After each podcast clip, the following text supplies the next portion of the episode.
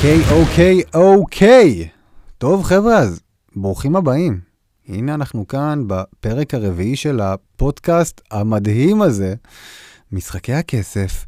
ומי שלא מכיר אותי, לי קוראים דניאל דמארי, אני סוחר ומשקיע מקצועי בבורסה. באופן כללי, אני בן אדם שדוגל בהשקעות. אני הבעלים הגאה של חברה שמתמחה בלימודי מסחר והשקעות בשוק ההון, ובנוסף לזה אני גם עושה דברים כאלה, כמו הפודקאסט הזה, כדי להראות לכם, בעיקר לחבר'ה צעירים, שאפשר אחרת. כי אפשר אחרת. ובפרק הקודם דיברנו על כל הנושא הזה של קבלת החלטות.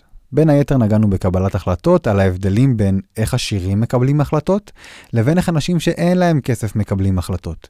דיברנו על החבלן הקטן הזה שיש לנו בתוך הראש, שעוצר אותנו מלהתקדם. ובפרק הזה אני הולך לגעת בכמה דברים, אבל לפני זה, אני אעצור ואני אגיד לכם דבר כזה, כמו שאני אומר כל הזמן.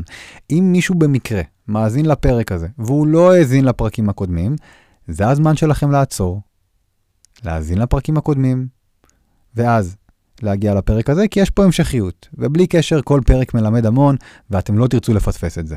אז בפרק הזה, אני הולך לדבר איתכם על למה אנשים מפסידים כסף בהשקעות. למה רוב האנשים יפסידו כסף בהשקעות. והסיבה העיקרית שאנשים מפסידים כסף בהשקעות, זה כי הם משקיעים כספים בתחומים שהם לא מבינים בהם. ככה רוב האנשים פועלים. הם משקיעים כסף בתחומים שאין להם מושג. וזאת הסיבה העיקרית שיצא לבורסה מוניטין רע. ככה נולדו להם משפטים כמו 95% מהסוחרים מפסידים כסף. בואו נדבר רגע על המשפט הזה. בואו נבין למה המשפט הזה הוא לא משפט הוגן. נניח ובן אדם מסוים רוצה להיות עורך דין. אוקיי, מה הוא צריך לעשות? הוא צריך להירשם לאוניברסיטה, הוא צריך להירשם ללימודים, ללמוד במשך שלוש שנים בערך, לסיים אותם בהצלחה, לעבור את מבחני הלשכה, אחרי זה יש לו תקופת סטאז', יש לו מסלול שהוא צריך לעבור. יש תנאים שהוא צריך לעמוד בהם כדי להרוויח את הטייטל הזה, כדי להרוויח את התואר הזה של להיות עורך דין. כנ"ל לגבי רפואה. כנ"ל לגבי הנדסה. בן אדם שרוצה להיות מהנדס, הוא צריך לעשות תואר במשך ארבע שנים, לרכוש את הכלים הנכונים, לעבור מבחנים, להוכיח שיש לו את הכישורים והיכולות לבצע את התפקיד הזה. עכשיו, מנגד, כדי להיות סוחר, כדי להיחשב סוחר או משקיע, מה שבסך הכל צריך לעשות, זה לשים כסף. זה לקנות ולמכור מניות. זה לפתוח חשבון מסחר או חשבון השקעות ולהתחיל להשקיע. אין תנאי קבלה. אין הכשרה שמכריחים אותך לעבור כדי לקבל את האוקיי הזה לקנות מניות. לאף אחד לא אכפת אם אתה יודע מה אתה עושה או לא. אתה אדון לעצמך ותעשה מה שאתה רוצה עם הכסף שלך. ובפועל מה שקורה זה שהרוב הגדול, הגדול הגדול של החבר'ה שנחשבים סוחרים, שנחשבים בסטטיסטיקה הזאת של סוחרים או משקיעים, כי הבנו שלא צריך הרבה כדי להיחשב בסטטיסטיקה הזאת, פשוט לקנות מניה. אז הרוב הגדול לא יודעים מה הם עושים, אין להם מושג. הם משקיעים כסף בלי לדעת מה הם עושים. ומי שמשקיע כסף בתחום שהוא לא מכיר, ולא משנה מה התחום הזה, הוא יפסיד כסף, בוודאות. תארו לכם רגע שכל אחד היה יכול להיות רופא. אין מסלול, אין תנאי קבלה, אין לימודים. אתה רוצה להיות רופא, תתחיל לטפל באנשים.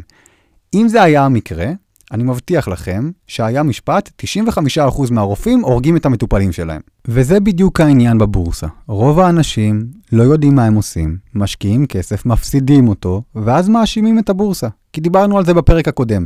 בני אדם לא אוהבים לקחת אחריות על המעשים שלהם. הם יחפשו להאשים גורם חיצוני כלשהו, והגורם במקרה הזה זה הבורסה. ואז אנחנו לומדים שהבורסה זה מקום מסוכן, ובבורסה אנשים מפסידים את התחתונים, ומי שמשקיע שם הוא מהמר, וזה לא נכון. לא כולם מהמרים. אנשים שמשקיעים כסף בלי לדעת מה הם עושים, והם מקווים שהם ירוויחו מההשקעה הזאת, הם מהמרים. למה כל העשירים משקיעים בבורסה? למה כל העשירים רק הופכים לעשירים יותר מהבורסה? כי הם יודעים מה הם עושים, כי אכפת להם מהכסף שלהם, כי הם מוכנים להשקיע בלמידה, במחקר, בלהבין מה צריך לעשות לפני שהם שמים את הכסף שלהם במקום מסוים. ואת זה רוב האנשים לא עושים, כי אין כוח, כי אין סבלנות, כי זה לוקח זמן, כי זה דורש השקעה, ולאנשים אין כוח להשקעה הזאת. אנשים מפסידים כסף כי הם מתעצלים ללמוד.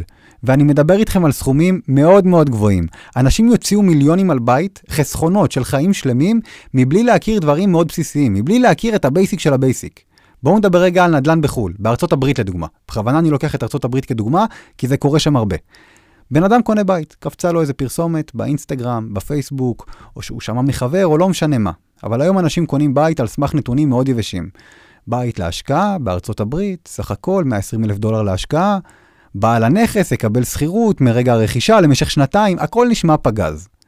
ורוב האנשים, מה שהם רואים זה 120 אלף דולר לבית? מה זה, פה בארץ מחסן אני לא קונה בסכום הזה. ועוד אני מקבל על זה שכירות לשנתיים, מתחייבים לי לשכירות טיל, והם הולכים על זה.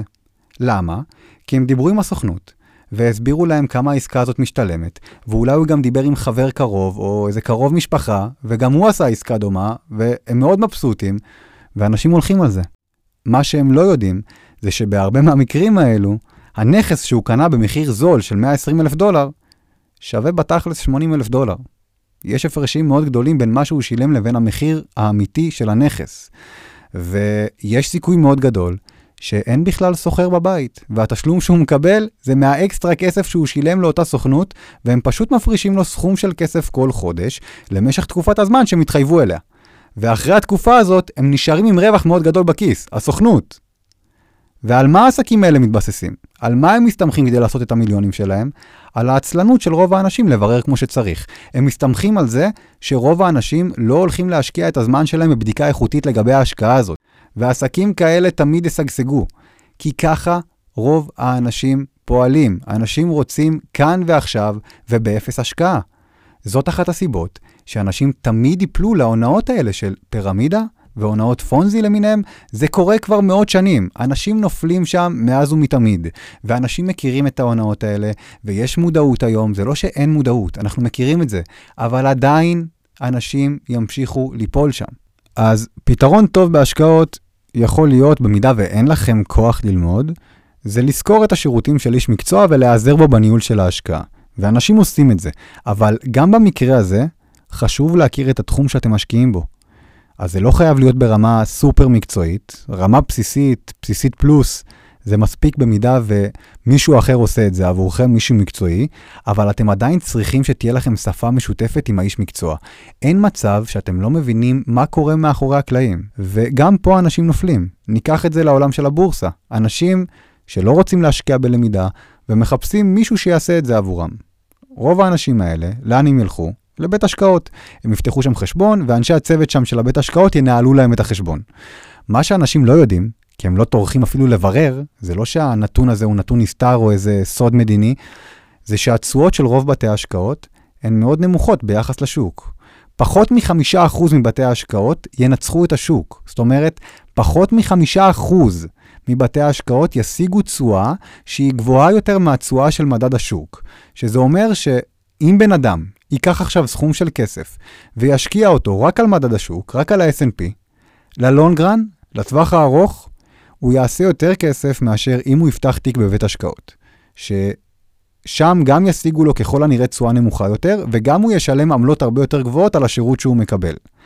אז אני שוב שואל, איך בתי ההשקעות האלה מרוויחים סכומים פסיכיים? איך עדיין יש להם זכות קיום? אז התשובה היא כי יש להם שיווק נהדר, והם מסתמכים על העצלנות של רוב האנשים. ואנשים ימשיכו ללכת לשם. בואו תראו דוגמה מאוד פשוטה. יש אנשים שמתלהבים שבתי ההשקעות השיגו להם בשנה וחצי האחרונות, מאז תחילת הקורונה, תשואה של 7, 8, 9 אחוזים על התיק. וההתלהבות הזאת נובעת כי הם לא יודעים מה קורה בשטח. הם לא טרחו אפילו לפתוח את העיניים, ללמוד כדי להבין מה קורה. ובשטח, בשנה הזאת, יש הרבה מאוד סוחרים ומשקיעים פרטיים שעשו עשרות ומאות אחוזים על התיק שלהם. כי הם טרחו להקדיש זמן ללמידה כדי שהם יוכלו לנצל את המצב. היה משבר, במשבר יש הרבה הזדמנויות, והם ניצלו את זה. ומי שניצל את זה, וממשיך לנצל את המצב עכשיו, עשה ועושה הרבה כסף. בשורה התחתונה, המסר שאני מנסה להעביר לכם זה שבשביל לעשות כסף צריך ללמוד.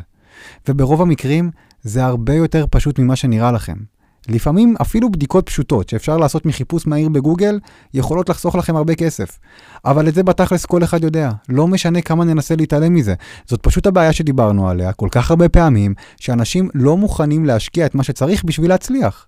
לאנשים אין כוח לעשות דברים חדשים וללמוד ולהשקיע זמן וכסף כדי שהדברים באמת יסתדרו.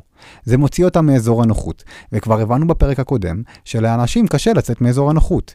כי יש לכולנו את החבלן הקטן הזה בתוך המוח, שהתפקיד שלו זה לעצור אותנו.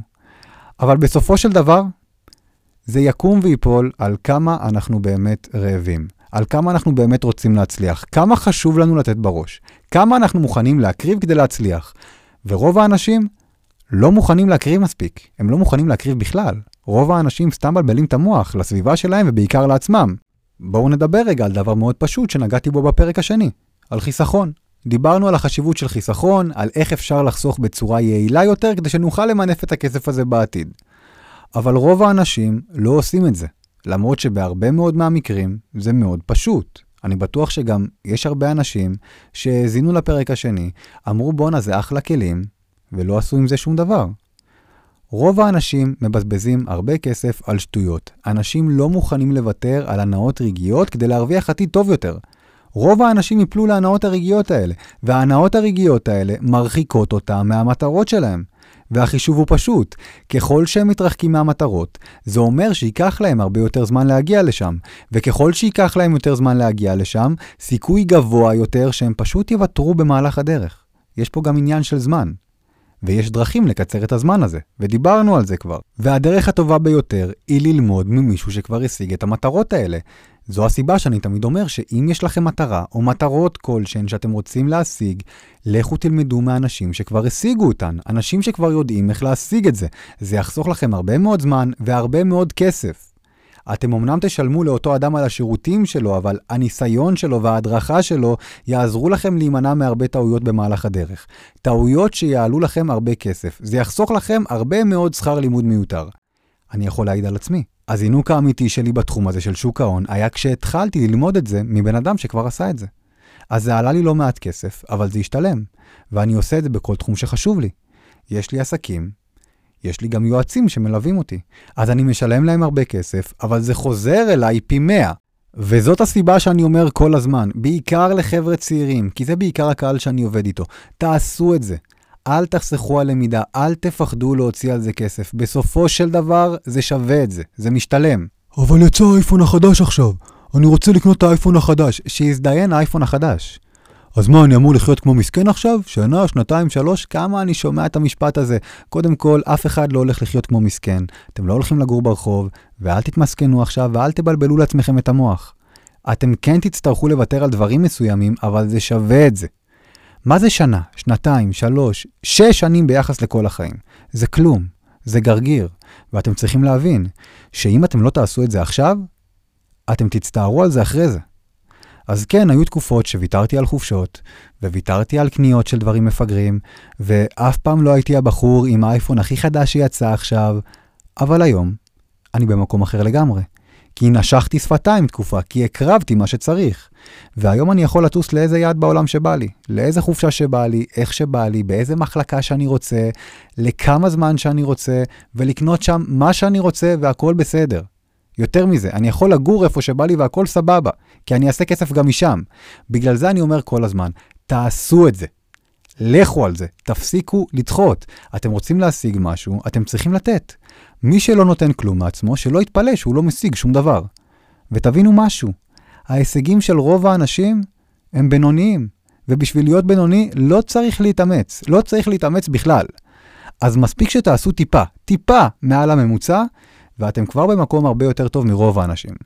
ולפעמים זה הצעד הפשוט שצריך לעשות. כי ברגע שהגעתם לשם, אתם פתאום תבינו שיש לכם יעד חדש שהוא טיפה יותר גבוה. ווואלה, אתם כבר יותר קרובים אליו ממה שהייתם לפני זה, ואתם לא צריכים להשקיע כזה הרבה בשביל להשיג אותו, וככה מתקדמים. והרבה מאוד פעמים זה קורה הרבה יותר מהר ממה שנראה לכם. וזה מתחיל, כמו כל דבר, בצעד אחד, בצעד הראשון, בצעד שאתם חייבים לעשות. כי בואו, בואו נדבר תכלס. יש שתי אופציות. או לעשות את זה, ולהשיג את החיים שאתם רוצים, או לא לעשות את זה, ולהתפשר, להתפשר למשך שאר החיים שלכם. ואין סיבה להתפשר. באמת שאין סיבה להתפשר. וזהו חברים, עד כאן הפרק הרביעי. מקווה שלמדתם, מקווה שנהנתם, מקווה שהיה לכם כיף כמו שלי כיף להקליט לכם את הפרקים האלה. ואנחנו נתראה בפרק הבא. להתראות.